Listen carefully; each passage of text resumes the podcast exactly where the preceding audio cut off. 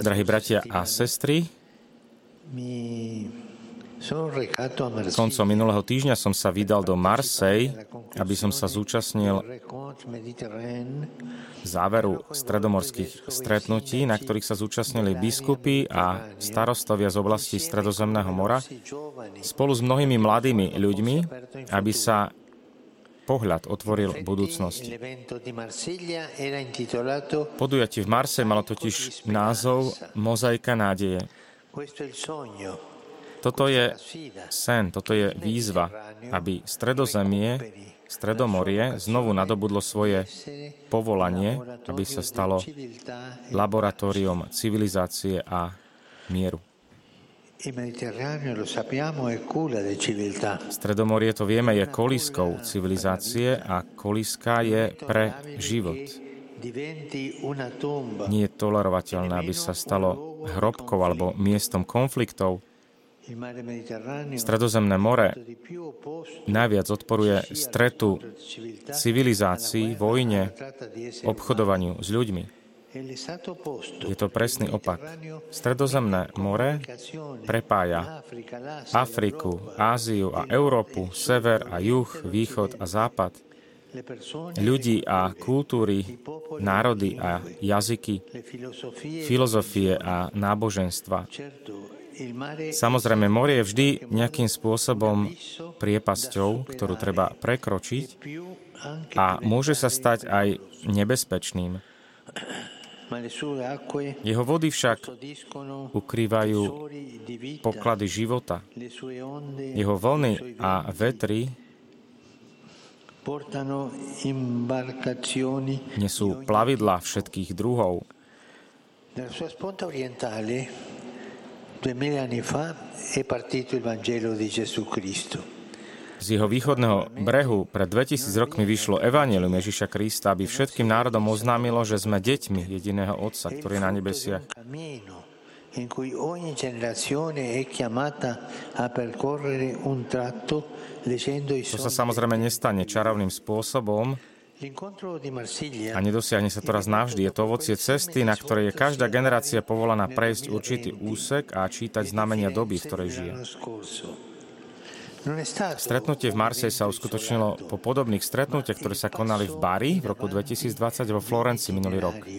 Nešlo o samostatnú udalosť, ale o krok vpred v rámci itinerára, ktorý mal svoj počiatok v stredomorských kolokviách organizovaných starostom Georgeom Lapírom vo 50 Florencii koncom secolo scorso. 50. rokov minulého storočia.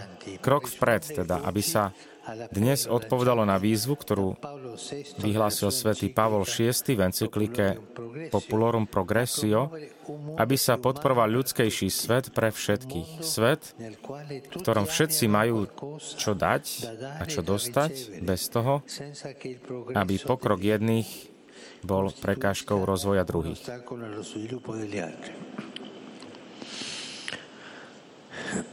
Dall'evento di Marsiglia che cosa è uscito? Čo vyplynulo z marsejského podujatia? Vyšiel z neho pohľad na Stredomorie, ktorý by som definoval ako jednoducho ľudský, nie ideologický, nie strategický, nie politicky korektný, ani inštrumentálny, ale ľudský. To znamená schopný všetko vzťahovať na primárnu hodnotu ľudskej osoby a jej nedotknutelnú dôstojnosť. A rovnako z neho vyšiel aj pohľad nádeje.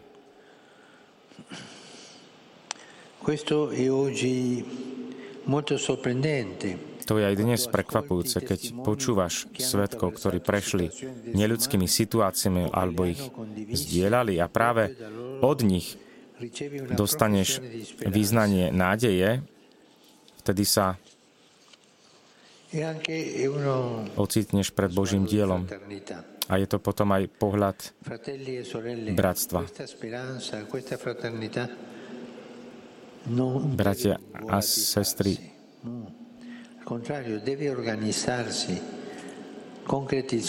Táto nádej sa nemôže a nesmie vytratiť.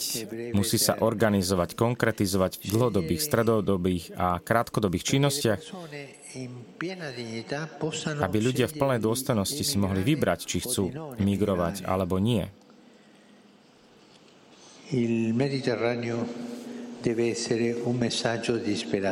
Stredozemie, Stredomorie musí byť teda posolstvom pokoja.